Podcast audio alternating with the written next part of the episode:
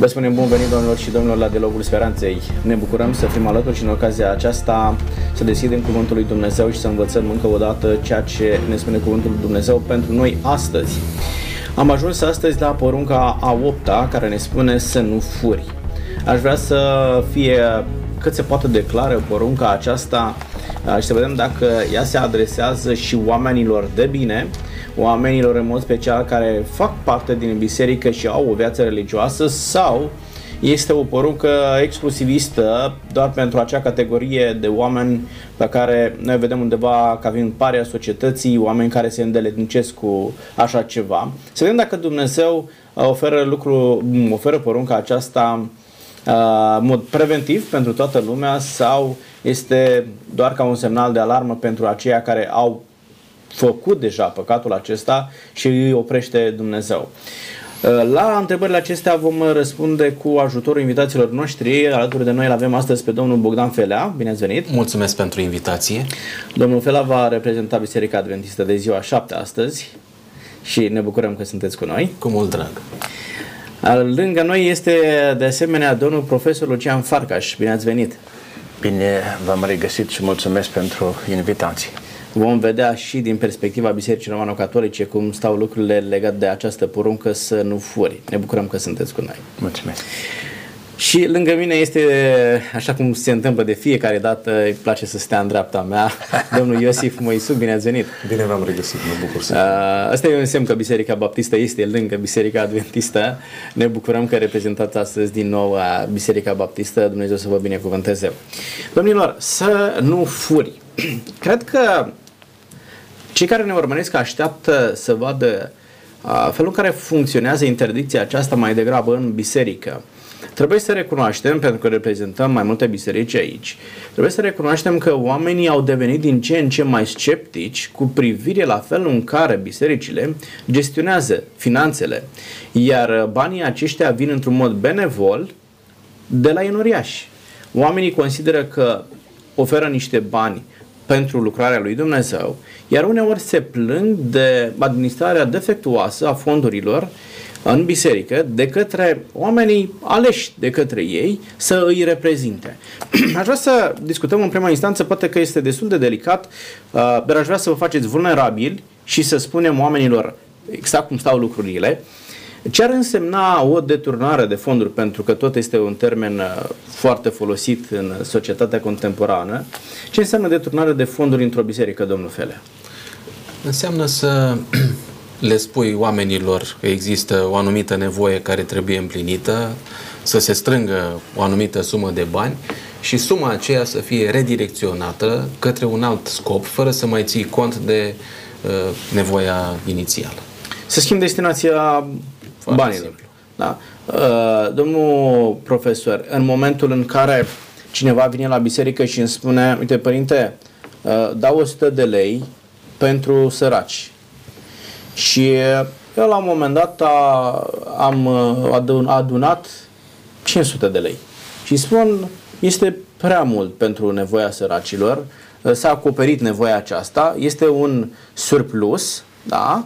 Îmi trebuiau doar 300 de lei și diferența de 200 de lei o direcționez spre altceva. E în regulă sau nu e în regulă? Da, ca principiu în disciplina noastră este ca donația făcută de cineva să fie folosită strict după intenția donatorului. Corect. Deci nu ai voie să schimbi. Dacă te vezi nevoit să schimbi destinația, îl consulți pe donator. Deci ca practică. Îi ceri un accept. Da.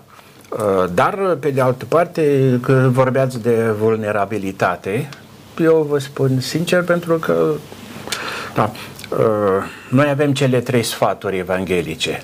Invitația la ascultare, la sărăcie, la curăție. Nu? Ei, în viața de consacrată, călugări, călugărițe, sunt toate cele 3 sfaturi, chiar și ca vot, promisiune, angajare. Preotul, la noi, preotul celibatar, are 2 oficial. Îl întreabă episcopul, îmi promiți mie la sfințire ascultare, respect, ascultare, da? Și face și, da, alegerea celibatului. Dar de bogăție de bunuri nu e nimic. Nu e nicio promisiune. Adică este o punte foarte periculoasă pentru preot. Și noi am avut chiar anul trecut cursuri speciale de formare continuă pentru preoți, unde tema a fost responsabilitatea față de bunurile bisericești. Și au fost chiar multe discuții. Închei sublinie ideea asta. Vorbeam de vulnerabilitate. Dacă preotul greșește cu ascultarea, nu se supune întru toate episcopul.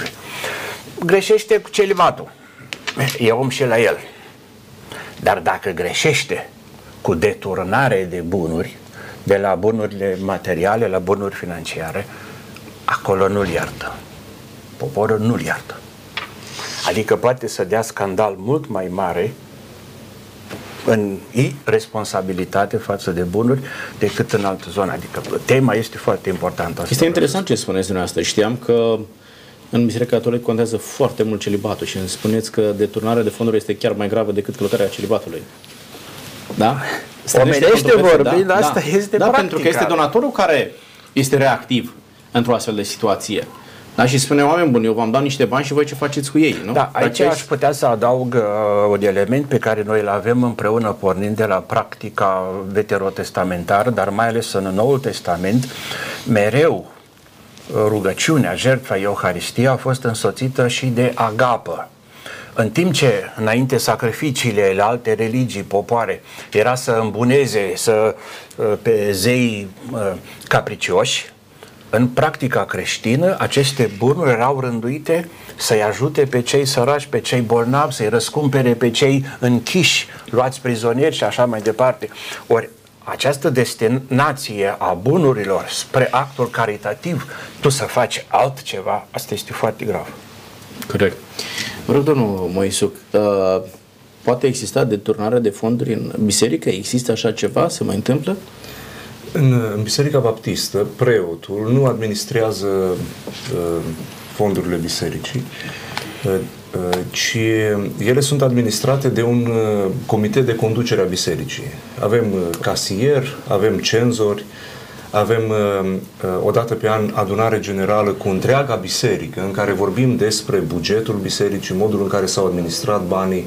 Avem oameni care verifică toate aceste lucruri și este o măsură prin care îl ferim pe preot, pe păstor, pe cei din conducerea spirituală a bisericii de a cădea în ispita de a deturna fondurile. Și ori de câte ori se discută despre unde distribuim banii pe care noi îi punem din avutul nostru în slujba lui Dumnezeu, nu este o decizie unilaterală, adică doar a preotului, doar a casierului. Este o decizie luată în comitetul bisericii, care de obicei cuprinde un număr mai mare de bărbați, sau în sfaturile frățești, în care chemăm pe toți bărbații bisericii, sau chiar în adunările generale, în care toți membrii bisericii au libertate de a-și exprima cuvântul. Și în sensul acesta noi am înțeles să ne ferim de situații grave în care fondurile bisericii să nu fie administrate după misiunea și după voința întregului corp al bisericii.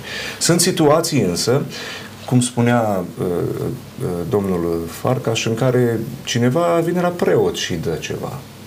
Și dă special pentru, uite, îți dau banii ăștia, dar să ajungă la săracul cu tare, că dumneata îl cunoști.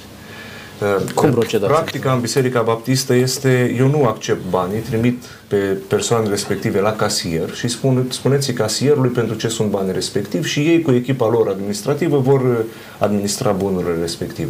Am învățat de-a lungul anilor că este un compartiment foarte delicat și mă feresc să intru în discuții de genul acesta. Mulțumesc. Domnul Felea, cum se poate verifica dacă ceea ce am dat eu ca donator, și spunea domnul profesor, trebuie să respectăm intenția sau dorința donatorului în cheltuirea acelor bani? Cum se poate verifica dacă banii pe care i-am primit au fost folosiți acolo unde s-a dorit? Există, știu eu, o chitanță în momentul în care am primit banii? Există procedura aceasta în biserică? Să dați chitanțe oamenilor care vă dau bani sau oamenii dau pe încredere și oferă încredere acelor comitete financiare să cheltuiască banii după bunul lor plac? Da, și în Biserica Adventistă există mai multe persoane care administrează banii. Eu ca pastor mă feresc și nici nu pot să primesc bani sau să decid eu dacă iau banii dintr-un loc, îi duc în alt loc. Eu nu umblu cu bani. Există un casier, casierul are niște ajutoare, se numește comitet financiar la noi și atunci când apare un sponsor, este direcționat către persoanele din acest comitet financiar. Apoi comitetul bisericii decide modalitatea prin care cineva poate să fie ajutat. Poate să fie ajutor bănesc sau poate să fie suport de altă natură. Însă se poate verifica foarte ușor lucrul acesta atunci când sunt mai mulți oameni implicați. Bineînțeles, persoana care ar trebui să primească ajutorul, la un moment dat va spune cuiva și tot așa. E foarte bine să... Banii se dau pe încredere sau pe acte? Există o chitanță în momentul în care omul vă dă niște bani, îi dați ceva la mână că va da bani? Se poate da și chitanță, bineînțeles. Da, se poate da o chitanță. Dar sunt și situații în care nu se dă chitanță. Pur și simplu, donatorul spune nu am nevoie de nimic, nu mă interesează, eu am încredere în conducerea bisericii și sunt liniștit din punctul acesta de vedere. Deci sunt situații diferite, însă este un teren destul de sensibil acesta al banilor. Am mai văzut în bisericile neoprotestante, în mod special, se umblă cu un coșuleț, da? Și omul pune acolo un plic cu niște bani. Este scris ceva în plicul acela sau sunt doar bani? Da, în plicul respectiv există un bilețel pe care sunt, ca să spun așa, domeniile pentru care se poate mai multe rubrici oferi suma respectivă. Pentru binefacere, pentru întreținerea bisericii, pentru un proiect special al bisericii, poate să fie trecut în bilețelul respectiv și credinciosul alege suma pe care o trece acolo și cât să dea pentru fiecare o rubrică proiect pe care o vrea el. Bineînțeles. Da. E un bilețel simplu? E un bilețel duplicat? E un duplicat, da? Este un duplicat. Unul li se înapoiază credinciosului și unul rămâne la casier, se face o revizie anuală a casierului și se dă și un raport financiar și în bisericile noastre este obligatoriu o dată pe an casierul spune exact care au fost intrările, care au fost ieșirile, pe ce s-au cheltuit banii, câți bani mai sunt în bugetul bisericii respective. Mulțumesc! Cum este, domnul profesor? Este o formă de control a finanțelor în aceeași manieră ca la Biserica Adventistă? Da, noi, din punct de vedere al legislației bisericești, avem în dreptul canonic, avem chiar un capitol, o carte, spunem noi, cred că este cartea a 5-a, care are în vedere administrarea bunurilor bisericești. Categorii diferite de bunuri, case, pământuri, bogoare, finanțe și așa mai departe. Și pentru bunul mers al vieții comunității sunt prevăzute două forme de consilii. Unul mai degrabă pastoral, pentru activitățile pastorale, de la cateheză la multe alte activități, și un consiliu al bunurilor economice, de care preotul trebuie să țină cont, trebuie să lucreze împreună. Sigur că el este primul responsabil, dar mai ales la, să spunem, tranzacții mai mari, nu se face fără acordul Consiliului. Noi avem ceva de recuperat, deși suntem la o distanță de 30 de ani, că înainte foarte mulți membri ai acestor consilii erau racolați de securitate ca să devină informatori ce face popa. Și unii spuneau, părinte, eu trebuie să dau raportul la securitate, faci mata. Nu mai, n-am ce să spun, în fine. Adică era riscul că rămânea preotul singur și spuneați că e delicată problema când rămâne singur. Adică depindea foarte mult de conștiința, în primul rând, a preotului. eurozonă, da? Poate să facă foarte mult bine, dar este și în fața unei ispite la care nu e ușor de rezistat, să fim foarte sinceri. Actualmente și biserica noastră, chiar biserica noastră locală, insistă asupra acestor aspecte.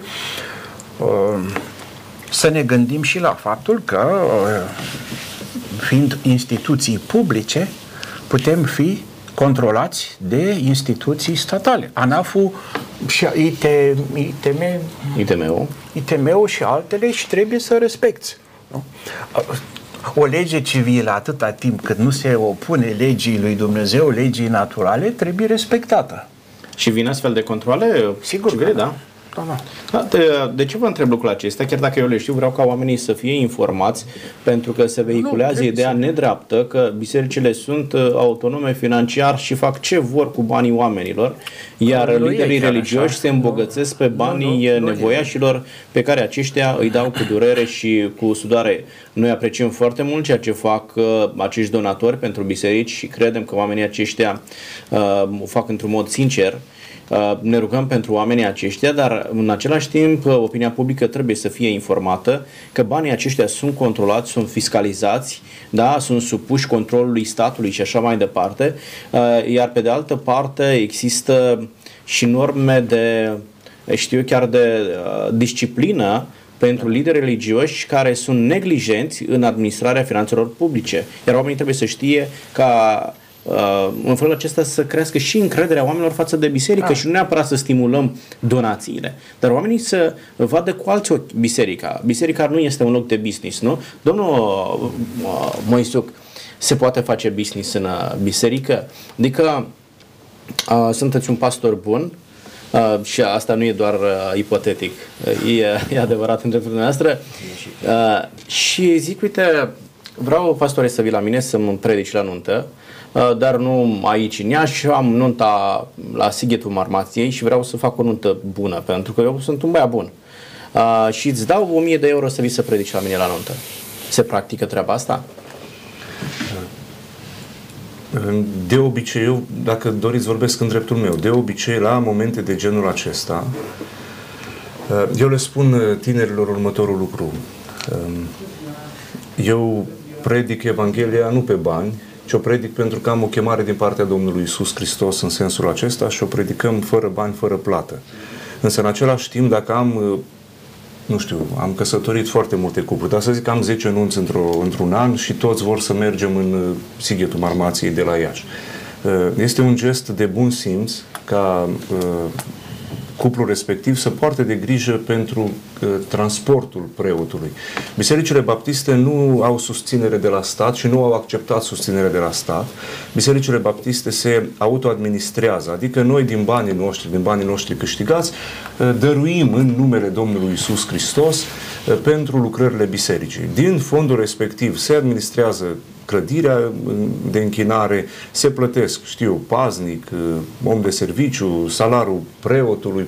În bisericile baptiste, preotul este plătit cu un salariu normal, un salariu de bun simț, deci nu se îmbogățește nimeni din salariul preotului, dar în situațiile pe care le-ați menționat, noi le spunem, uitați, pe mine biserica mă plătește, am salariul ăsta, dar când vin la voi la nuntă, eu nu pot să-mi permit la 10 nunți să-mi plătesc singur, că am și copii, dar măcar ei să înțeleagă că este de bun simț să plătească cheltuiala cu drum. Și de obicei eu le dau bonul respectiv, adică uitați, atât m-a costat motorina, le dau lor, că n-am cum să dau cu altcuiva. Și ei îmi dau banii respectiv pentru drum. Sunt situații în care ei îți dau mai mulți bani, de exemplu, dar nu 1000 de euro, astea sunt lucruri fantastice, nu?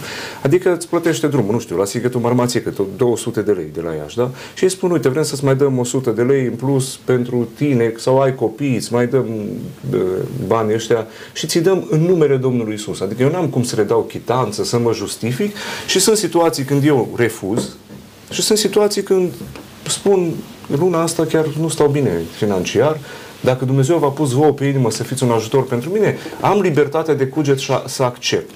nu simt că mă îmbogățesc din banii, adică n-am ajuns bogat pe nunțile celor din biserică, nici de cum, nu există. Sau alte servicii religioase. Nu luăm bani pentru rugăciuni, nu luăm bani pentru post, nu luăm bani pentru înmormântări, ci dimpotrivă ajutăm pe cei care sunt în situații de înmormântare și îndurerați, poate n-au bani ei să susțină, nu luăm bani pentru ritualuri religioase, noi nu facem lucrurile acestea în niciun fel pe bani, ci toate acestea le facem de dragul Domnului Iisus Hristos. Îmi spunea cineva la un moment dat, suna poate hilar, dar în același timp tragic. Astăzi nu-ți mai convine nici să mori, nici să trăiești. E scump și să trăiești, e scump să și mori, pentru că înmormântarea este foarte scumpă. Domnul profesor, se valorifică în bani serviciile divine? Adică să faci anumite servicii divine pe bani? Asta este exclus. Deci principial este exclus. Dar apropo, să trăim sau murim, tot se plătește.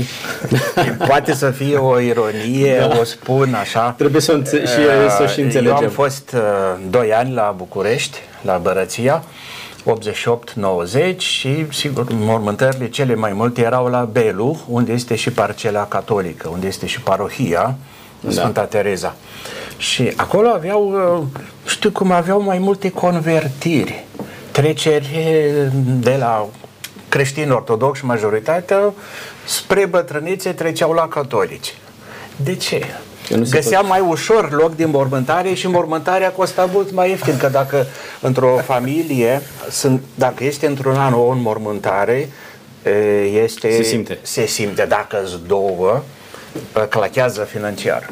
Dacă știți cum sunt costuri. Da. În timp ce la noi se merge foarte mult, credincioșii au cumva cât costă o liturghie, da, fie pentru sufletele celor răposați sau pentru o altă intenție. Noi încercăm să le explicăm, noi nu putem să plătim, să evaluăm financiar că este jertfa lui Hristos, dar este o contribuție. Chiar dacă se fixează orientativ o contribuție, cam cât să fie, 20 de lei, 30 de lei o liturghie, nu înseamnă că tu ai plătit și aia este liturghia ta. Nu. Termenul este contribuție benevolă sau ocazională și rămâne deschisă. Vă spun un exemplu de la noi. Noi avem, mai ales pe 2 noiembrie, ziua răposaților, facem rugăciuni, mergem în cimitir, poate să dureze mai multe zile, în fine. Ei, înainte era termenul de liberă, libera me domine, o rugăciune în limba latină, cât costă o liberă? 10 libere pentru Vasile, 20 pentru Nicolae. Ei, în fine, la sfârșitul zilei nu mai conștientizai ce spui, să spunem. Ei, actualmente am fost într-o parohie, au fost mai mulți preoți, la intrarea în cimitir era o casetă frumos, elegantă, formă de biserică, stătea un fecior de biserică, cum spunem noi, membru din Consiliul Administrativ, numai așa, discret. Oamenii veneau la cimitir, lăsau după inima lor, dărnicia lor. Nu întreba nimeni nimic, mergeau la mormintele celor dragi, așteptau să vină preotul, se rugau împreună, deci nu se punea problema financiară. Nu se cere, ci omul dă cât vrea. Este o contribuție, se știe, biserica va fi renovată sau chiar e în perioada aceasta de renovare, de văruit sau de nu știu ce. Dar oamenii se merge pe această idee, nu se evaluează financiar. Asta ar fi o greșeală. Legat de mormântările, care costă mai puțin în altă parte, știu că la un moment dat am fost abordat de către cineva, a participat la una din mormântările pe care am oficiat-o și a spus, uite, am anumită vârstă și aș vrea să vin și eu la voi la biserică. Și am identificat foarte bine motivația omului și îi zic, de ce vreți să veniți la noi la biserică? Păi, am o anumită vârstă și aș vrea să fiu înmormântat de voi. Și am spus, dacă acesta este motivul, este bine să nu veniți. Eu vă pot înmormânta și fără să veniți la noi la biserică. Adică biserica poate oficia un serviciu religios și pentru cineva care este din altă biserică, dar solicită să fie înmormântat. Nu e nicio problemă și nu trebuie să-și vândă sufletul omul pentru o mormântare. Dar nu facem lucrul acesta. Domnul Felea, este permis, se întâmplă să luați bani de la oameni care vă solicită la un botez, la o mormântare, la o nuntă. Da? Acestea sunt cele mai frecvente, da? Botez, mormântare și nuntă. Dacă vă cheamă să vă duceți undeva să faceți o nuntă sau un botez, Da? Lui poate e un prieten de familie și zice, uite, vreau să-mi botezi tu copilul, vino până la Arad și făm lucrul acesta. Cum se procedează? Așa cum spunea și colegul de platou, dacă sunt oameni care privesc la emisiunea aceasta și se gândesc că s-ar putea să constituie un avantaj toate aceste lucrări de slujire, ar trebui să fie liniștiți, pentru că nu ne îmbogățim, ci punem în practică principiul Domnului Iisus Hristos, și anume că El slujea dezinteresat oamenilor, fără să primească ceva în schimb. Și sunt multe cazuri de felul acesta raportate în Sfânta Scriptură, iar Biserica a avut capacitatea aceasta de a imprima principiul acesta, astfel încât nu există niciun interes financiar. Pentru că dacă ar exista interese financiare, imaginați-vă că ne-am dorit să înmormântăm tot timpul sau să botezăm tot timpul sau să cununăm tot timpul. Cât mai multe, să fie cât mai multe, pentru ca să fie și câștigul cât mai mare.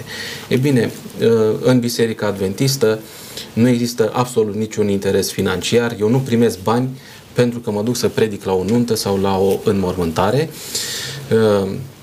Ar exista aici o diferență, și anume faptul că există mai multe nivele de conducere. Există biserica locală, există la noi și următorul nivel numit Conferința Moldova, în cazul nostru.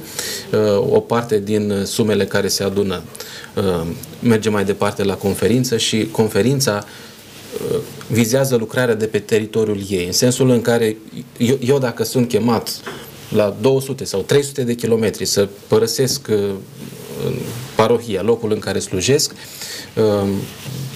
conferința îmi aprobă deplasarea respectivă și nu am nevoie să primesc niciun ban pentru deplasare de la familia îndoliată. Aici ar fi diferența aceasta. Deci doar se pune în discuție doar problema deplasării.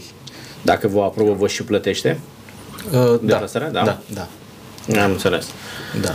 Deci nu este niciun serviciu divin. Acum să nu fiți asaltați de solicitări să furnizați astfel de servicii pentru oamenii care vor înmormântare mai ieftină sau gratuită, sau de ce nu, și așa mai departe. Întrebarea mea, ca să fie clar pentru cei care ne urmăresc, spuneam și dumneavoastră că puteți oficia o înmormântare dacă vine din o altă biserică, dar o nuntă o puteți oficia? Poate că oamenii vor să oficiați și nunți. Cum este, domnul Moisuc? Vedeți, și în înmormântările noi le oficiem celor care în mod expres cer acest lucru și în care familia vine și cere în mod expres acest lucru. În ceea ce privește căsătoriile, căsătoriile în bisericile baptiste sau botez nu sunt lipsite de context. Botez. Noi nu botezăm copiii mici. Noi botezăm oamenii maturi care, la vârsta în care au înțeles Scriptura, zic, mă recunosc păcătos înaintea lui Dumnezeu și înțeleg jertfa Domnului Isus. Și botezul nu este un act lipsit de această mărturisire de credință. El se face în plenul adunării ca o convertire. Deci botezul pică. Botezul nu are nicio legătură cu nuntă, cum e? Iar dacă vine cineva dintr-o altă biserică la nuntă, noi obișnuim, sau noi avem înțelegerea aceasta, oficiem căsătoriile celor care se căsătoresc în Domnul după învățătura Sfintelor Scripturi. Adică dacă vin doi bărbați, de exemplu, la noi la biserică să mă roage să le fac o căsătorie homosexuală, eu am toată libertatea, și prin statutul păstorului, și prin legea din România, și prin mărturisirea noastră de credință, deocamdată, să refuz și să-i chem pe cei doi să se pocăiască de păcatul lor. Dar dacă nu sunt membri ai bisericii dumneavoastră... Dacă nu sunt membri ai bisericii, nu oficiem căsătoria, dar dacă sunt membri într-o biserică baptistă din altă parte, cu buna înțelegere cu conducerea bisericii respective și la invitația bisericii și a celor doi, pot participa la nunta lor. Dar nu are de-a face cu partea financiară, adică nu mă nici acolo, nu luați bani. Deci e convenabil să vină la dumneavoastră să le faceți nunțile, da? Și următorile. Domnul profesor, vă întreb pe dumneavoastră, pentru că ați prins mai bine decât toți cei din platou vremurile acestea, când se spunea a furat de la stat nu e niciun păcat, nu fur de la semenul tău, nu prejudiciez pe el, iau din lanul colectivului, că acolo nu e păcat. Cum este? Este păcat să furi de la stat sau nu? Da, putem face o diferență. Mi-aduc aminte, eram copil, eu am prins colectivizarea, știu când ne-au luat de la noi, casa noastră și de la bunicul din față, ne-au luat calul, căruța, plugul și toate uneltele astea și terenul, ogorul. Una era dacă mergeau țăranii la prășit și mai mult duceau ei în trai este ca mâncare decât ce primeau ei toamna, și când se întorceau acasă după o zi de muncă mai luau doi cartofi sau o ceapă sau doi ștuleți, și alta era cel care trăia la oraș, mergea la așa și avea mașina și mergea la țară și fura un portbagaj de porumb. Deci toți au luat de la stat. Dar diferența este. Dar pe de altă parte, cred că aici este o problemă mult mai delicată și anume, probabil că noi nu am avut în decursul istoriei, și mă refer la ultimele secole, hai să luăm perioada otomană și încoace, nu am avut posibilitatea să trăim, strămoșii noștri să trăim această convingere că a respecta legea, a nu fura, este bine pentru toți, și pentru comunitate și pentru tine. Ori mereu puterea, că era otomană, că era mai de altă natură, că era comunistă, era împotriva ta și era o formă de supraviețuire pentru mulți. Deci oamenii nevoiți să fure. Da, nevoiți să fure pentru că el se vedea deja furat de autoritate. Aș lua bunul înapoi, practic. Eu vă dau un exemplu, dacă este un scandal pentru alții, mi-asum responsabilitatea. Noi acasă eram chiar la marginea satului, chiar ni se spunea a lui Andrei din Câmp, bunicul. De la noi, din grădină, începeau tarlalele. Se vedea primăvara când se ridicau, că era porumb, că era sfeclă, că ce era acolo, grâu. Taică meu mi-a arătat unde era porumbul mai mare, ăsta e ogorul meu. Și pe înjura pe comuniști. Da. Când se făcea toamna porumbul, mergea liniștit și unde erau doi știuleți pe un porumb, nu? Deci ăsta e al meu. Și aducea și dădea la porc. E al meu. El n-avea conștiința că fură de la stat. Ăsta este bunul meu care mi-a fost luat, nu, cu violență, și nu mai spun câte suferințe au fost, câți oameni au fost maltratați, torturați, canalul sau alte pușcării. Deci nu avem, e un fenomen la care trebuie lucrat foarte mult, dar să te pricopsești, să te specializezi în furt, să adică furi cu sutele de milioane de euro de la stat, cu acoperire. Păi spuneau la o emisiune că s-au cerut retrocedări de pădure în anii aceștia de 3 ori mai mult decât are România suprafață de pădure. Asta este grav. Păi, din ce spuneți dumneavoastră, nu mai este colectivul, putem converti într-o altă situație. Faptul că sunt prea mari dările la stat, e prea mare TVA-ul, este prea mare impozitul, pot să mai ciupesc și de aici și de acolo, să nu mai îmi plătesc impozitul, să nu îmi plătesc dările către stat, este în regulă, domnul Felea? Cum vedeți lucrul ăsta? Da, Matei 22 spune așa: dați dar cezarului ce este al cezarului și lui Dumnezeu ce este al lui Dumnezeu. Iar Pavel în Roman 13 spune așa: tot pentru aceasta să plătiți și birurile, căci dregătorii sunt niște slujitori ai lui Dumnezeu, făcând necurmat tocmai slujba aceasta. Dați tuturor ce sunteți datori să dați. Cui datorați birul, dați-i birul. Cui datorați vama, dați-i vama. Cui datorați frica, dați-i frica. Cui datorați cinstea, dați-i cinstea. Ce înțeleg eu de aici? Deși trăim într-o societate în care se spune că ar trebui să te orientezi cumva, să te adaptezi. Da? Toată lumea face asta și sunt modalități de a fenta până la urmă și statul, dacă vreți. Un credincios, un copil al lui Dumnezeu trebuie să țină cont de sfatul acesta, care nu vine de la mine, ci este sfatul Domnului Iisus Hristos. Drept sau nedrept, mă supun legilor statului în care trăiesc. Întotdeauna. Asta înțeleg de la dumneavoastră, da? Bun, mergem mai departe. Cum vedeți complicitatea la furt intră sub incidența acestei porunci? Vă dau un exemplu. Mi-aduc aminte, eram student în București și aveam colegi care spuneau: eu merg să-mi cumpăr din târg haine. Și zic: de unde sunt hainele? Haine de la hoți. Aduc haine de firmă, ieftine, și mă duc și le cumpăr de acolo mai puțin de jumate de preț decât le găsești în magazin. Cum vedeți, domnul Iosif, lucrul acesta? Filiera aceasta e periculoasă, pentru că undeva pe linia aceasta este cineva care suferă din pricina complicității tale. De aceea, complicitatea la furt este stipulată și în porunca aceasta, cât și în Noul Testament, în învățătura Domnului Iisus Hristos. În sensul în care eu nu fur, dar cumpăr haină furată, dar eu cumva mă mulțumesc să văd doar atât. Însă dacă mi-aș deschide un pic perspectiva, să văd pe cel care a fost furat, paguba lui și cum eu încurajez în continuare furtul, m-aș opri din lucrul acesta. Și într-adevăr, complicitatea la furt este un păcat înaintea lui Dumnezeu. Iar vis-a-vis de situația cu furtul de la stat, aș vrea doar să adaug o învățătură din versetele citite de domnul Felea. Și anume, acolo Scriptura nu ne învață doar pe noi să dăm respect autorității statului și Scriptura numai pentru ăștia micuții și ei trebuie să tacă din gură și ei liniștiți. Nu. Ci Sfânta Scriptură are învățătură și pentru cei puși în conducerea statului și pentru organele statului, în care sunt chemați să administreze bunul comun cu frică de oameni, cu frică de Dumnezeu, cu cinste și rușine, în care cei care conduc statul și au pe mâna lor partea financiară a statului, lor nu li se spune, ok, voi aveți și legea în mână, trăiți oricum. Nu, Dumnezeu le va cere socoteală și lor. Deci este valabil pentru toată lumea, și pentru cei care conduc și cei conduși. Da. Pentru că nu se poate, cum spunea domnul Farcaș, tu te îmbogățești din bunul comun, din bunul tuturor, sute de milioane de euro. Păi oamenii trebuie să dea înapoi absolut tot și trebuie să facă și pușcărie pentru asta. Legea nu e numai pentru ăștia micuți. Legea lui Dumnezeu este și pentru ei. Și Dumnezeu, dacă aici nu vor fi judecați, vine ziua când or să tremure înaintea judecății lui Dumnezeu. Domnul profesor, sunteți cadru didactic.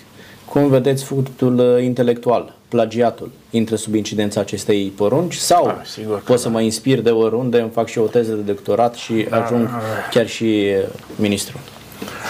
Da, pe lângă codul deontologic care este, vorbesc de Universitatea Cuza și pe care trebuie să-l cunoască întreaga comunitate universitară, deci nu numai cei care răspund de la rector și cadrele didactice, trebuie să le cunoască și studenții. Și acolo furtul intelectual, la un moment dat, când este dovedit, pentru studenți înseamnă exmatriculare. Pedeapsă, așa.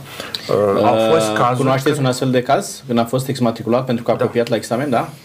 Este. Dar au fost și cazuri, îmi permit să nu dau nume, am preferat să le uit, au fost cazuri în care s-a dovedit, în urma unor investigații foarte serioase, că, de exemplu, un profesor a completat, s-a dovedit și a fost sancționat prin lege. Pentru că el l-a ajutat pe student, nu intrăm în detalii, că, da. Dar s-a introdus și la noi, în țară, cred, dar la Cuza, sigur, un curs special, să spunem, de deontologie, da, care să combată exact această fraudă intelectuală. Eu personal pregătesc un curs pentru semestrul 2, exact în această linie. Suntem curioși să cunoaștem cursul acesta. Eu consider că noi avem, dincolo de respectivele măsuri care se iau, noi avem motive de credință, de responsabilitate suficient de adânci ca să nu ajungem la asta, pentru că la nivel intelectual cine fură, de fapt se fură pe sine.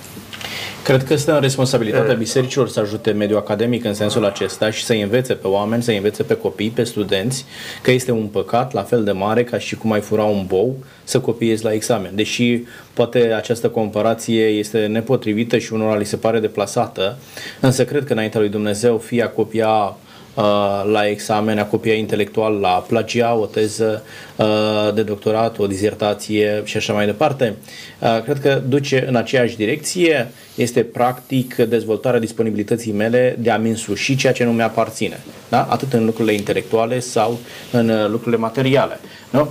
Haideți să mergem mai departe, domnul Felea. Cum vedeți o altă problema societății contemporane, și anume neplata salariaților și sau a celor pe care ei la muncă, exploatarea oamenilor care muncesc pentru tine? Și foarte mulți oameni, amintea domnul profesor mai devreme exodul de care a avut parte și țara noastră, da? Foarte mulți oameni au plecat în afară și vin plângând de acolo că au muncit, în unele cazuri nefericite, chiar la frați din bisericile lor. Și au spus, nu m-a plătit.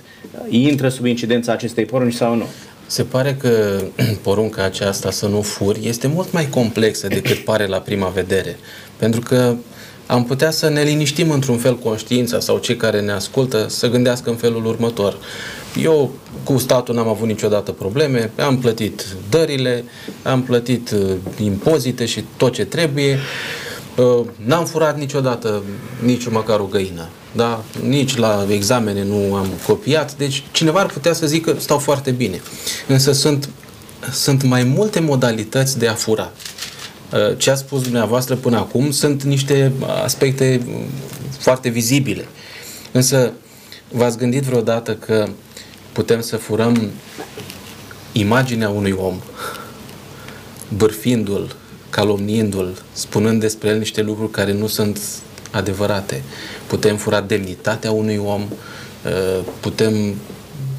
putem să furăm niște merite, da? Despre asta ați discutat, pur și simplu. O lucrare de licență, și îmi trec numele pe ea. Furnizează altcineva, îmi trec numele pe ea, mă prezint și sunt licențiat. Poți să furi nevasta cuiva. Și aici avem și un caz biblic. Deci te-ai furat-o miresei. Nu, da. Și acesta, nu? Este, da. E un joc popular, dar știu că este furatul miresei, da. Și ca să recupere mireasa, mirele trebuie să plătească, da. Să dea de băut la hoți. Să-și cumpere soția. E de glumă, de diversitate. Da, e și tragic și cred că n-ar trebui totuși acceptat în biserică, chiar sub forma aceasta de glumă, da? Este o chestiune extrem de complicată și legat de ce spunea domnul Felea, mă gândeam la furtul viitorului unui om în momentul în care ajungi pe bază de plagiat, ai furat o teză de licență, omul nu și-a putut lua acel job pentru că nu și-a terminat licența, iar tu ai furat-o și el a luat locul lui. Da? Adică furând, sau ai luat o notă mai mare decât acelui care chiar a muncit pentru teza respectivă, a luat un 7, tu ai luat 10 pentru că ai furat-o și ei furat. Adică e foarte complexă porunca aceasta. Ne apropiem de finalul acestei emisiuni, mai avem cred că vreo 7 minute. Vreau doar să amintesc cazul lui David. Da. Nu știu dacă și dumneavoastră sunteți de acord că poate fi cumva încadrată și la porunca să nu furi. David, care a furat pur și simplu femeia aproape lui, soția lui Urie. Poate fi. Ei, acolo el avea dreptul prin legea care funcționa la data aceea să o fură. N-avea nimeni sub incidența altei porunci din cele. Dar intra sub porunca 7, sigur că da. Și sub porunca 10. Da. Și, dar nu poți să calci una să nu le stâlcești și pe celelalte. Permiteți să intervin numai așa pentru un pic de sare pe... Vă rog. La noi... într-o capeluță se celebra Sfânta Liturghie și prima lectură vorbea de David, de aventura asta. Și la urmă, când se încheie lectura, se spune cuvântul Domnului, cel care citește și cei prezenți spun mulțumim lui Dumnezeu. Lectorul a spus cuvântul Domnului și un preot mai în vârstă, așa, la istorie. Mare golan a fost asta. Regele David. Da? N-am mai văzut mulțumim. Da. Încheiem. Cum putem să-L furăm pe Dumnezeu? Spune Malachi 3:8 și vreau să încheiem cu partea aceasta. Se cade să înșele un om pe Dumnezeu cum înșelați voi, dar voi întrebați, cu ce te-am înșelat? Cu zeciuielile și darurile voastre de mâncare. Dumnezeu se pare că cere într-un mod expres daruri de mâncare și zeciuieli din partea noastră, iar noi ne permitem să furăm. Cum se poate întâmpla lucrul acesta? Prin neglijarea celor suferinți care sunt lângă noi, pentru că ați pus mai devreme întrebarea aceasta. Deci atunci când ajutăm un sărac, să nu avem nicio îndoială că vine și binecuvântarea lui Dumnezeu asupra noastră. Și este dovedit lucrul acesta. Adică orice efort, orice sacrificiu pe care îl faci pentru cineva care este într-o nevoie, va fi răsplătit de Dumnezeu, în primul rând, și apoi fiecare credincios are responsabilitatea aceasta, darurile, contribuțiile care se aduc la biserică. Nu poate să fie exclus nimeni dintr-o biserică pentru că nu contribuie, nu susține financiar biserica, însă Dumnezeu cu siguranță ține cont de lucrurile acestea. Dar e o chestiune de credincioșie. Nu, nimeni nu îi urmărește pe credincioși să vadă cât a dat și dacă da. Cât aduc, dacă aduc în fiecare lună, dacă există continuitate sau nu. Dumnezeu va răsplăti fiecăruia.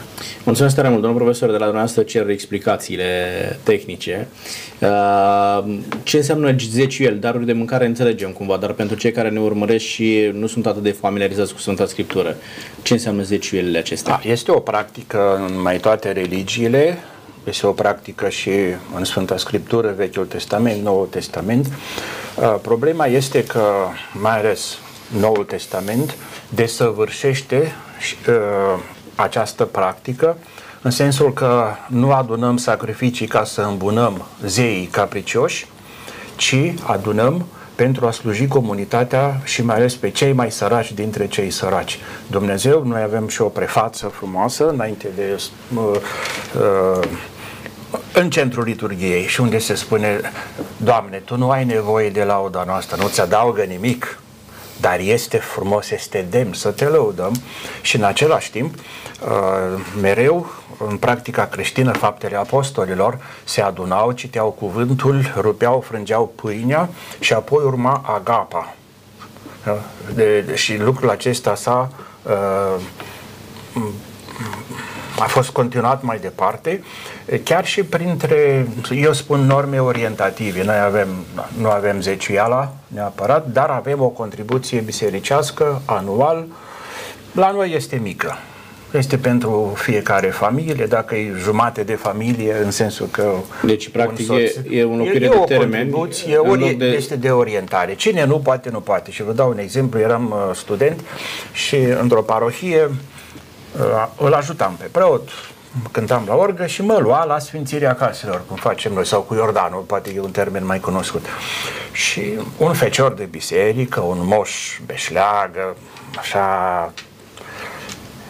vorbea cu preotul din ajun: mâine o să vizităm o familie, tare e greu, părinte. Moșul, îți faci datoria. Lua de pe farfurie sare de dedesubt, lua 100 de lei. Și nu vedea nimeni. Eu am văzut. Lăsa 200-300 sub farfurie. Bunuri, da? Discreție, așa. Deci ceea ce se face, bunurile acestea, indiferent că sunt mai catalogate, mai cântărite, eu zic că mai degrabă sunt de orientare și sunt ocazionale, destinația lor este actul caritabil. Prin asta devine creștinul și biserica devine credibilă. Mulțumesc tare mult. Un singur minut, domnul Iosif. În Vechiul Testament erau lucruri închinate Domnului. De exemplu, Ezra, când se întoarce în Țara Sfântă să reconstruiască sau să reconstruiască închinarea de la templu, are pe mâna lui bunuri din templul lui Dumnezeu. Și în sensul acesta erau unii care puneau mâna și luau din bunurile lui Dumnezeu. În închinare, de exemplu, băieții preotului Eli furau din ceea ce era închinat Domnului. Și în acest sens, Malachi vine și spune: sunt lucruri închinate Domnului pe care voi nu le dați. Și una dintre ele este zeciuiala. Ce era zeciuiala în poporul Israel? Ei puneau a 10-a parte din tot ceea ce aveau, din bani, din mărar, din porumbul pe care îl cultivau, și știau, este închinat Domnului. Și când nu făceau aceasta, era considerată un furt din ceea ce era al Domnului. Acum, în Noul Testament, noi nu suntem închinați Domnului doar cu 10%. Noi nu practicăm zeciuiala în sensul acesta vechi testamentar. Pentru că noi credem că suntem închinați Domnului 100%. Tot ceea ce avem, tot ceea ce suntem, noi suntem închinați Domnului. Nu putem spune 10% Domnului, 10% satanei, 20% nu mai știu cui. Ci noi suntem închinați Domnului 100%. Însă, Dumnezeu ne învață cum să ne administrăm bunurile. Și anume, purtăm grijă de lucrarea lui Dumnezeu. Unii au rânduiala zeciuielii. Foarte bine. Alții au rânduiala să dea 20% pentru lucrarea lui Dumnezeu. Uneori dăm 50% în lucrarea lui Dumnezeu. Apoi, Dumnezeu ne învață să ne administrăm casele. Cum m-ar așeza pe mine, eu unul, soția mea nu îmbrăcată cum trebuie, copiii mei rupți de foame, și eu zic, eu sunt închinat Domnului cu zeciuielile, dar în rest nu administrez nimic, eu le dau la bani. vorba Domnului Hristos, nici pe acestea să nu le lăsați. Da. Da? Și atunci, eu administrez bunurile, dar tot ceea ce am este închinat Domnului. Port grijă de casa lui Dumnezeu, port grijă de casa mea, de copiii mei, de văduve, de orfani, fac milostenii, pentru că sunt închinat cu tot ceea ce am Domnului. Mulțumesc tare mult, vă mulțumesc fiecare dintre dumneavoastră, ne-am apropiat repede de finalul acestei emisiuni, vă mulțumesc că ați adus un plus de imagine asupra ceea ce înseamnă porunca să nu furi. Doamnelor și domnilor, iată că Dumnezeu nu doar că ne învață să nu furăm, să nu ne însușim din bunurile celorlalți, să nu ne însușim din imaginea celorlalți, să ne folosim de acel capital de imagine pe care îl are cineva pentru ca noi să devenim persoane populare, să nu ne însușim bunul intelectual și să ne punem numele în dreptul muncii altor oameni, dar în același timp Dumnezeu ne învață mai mult decât atât să oferim lui Dumnezeu.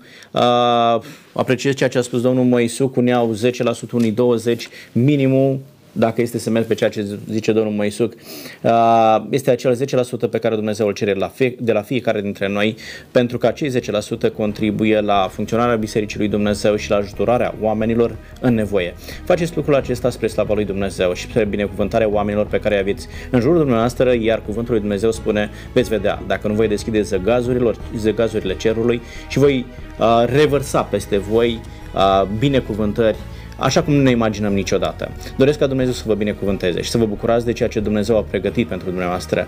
Până data viitoare, Dumnezeu cu noi. La revedere!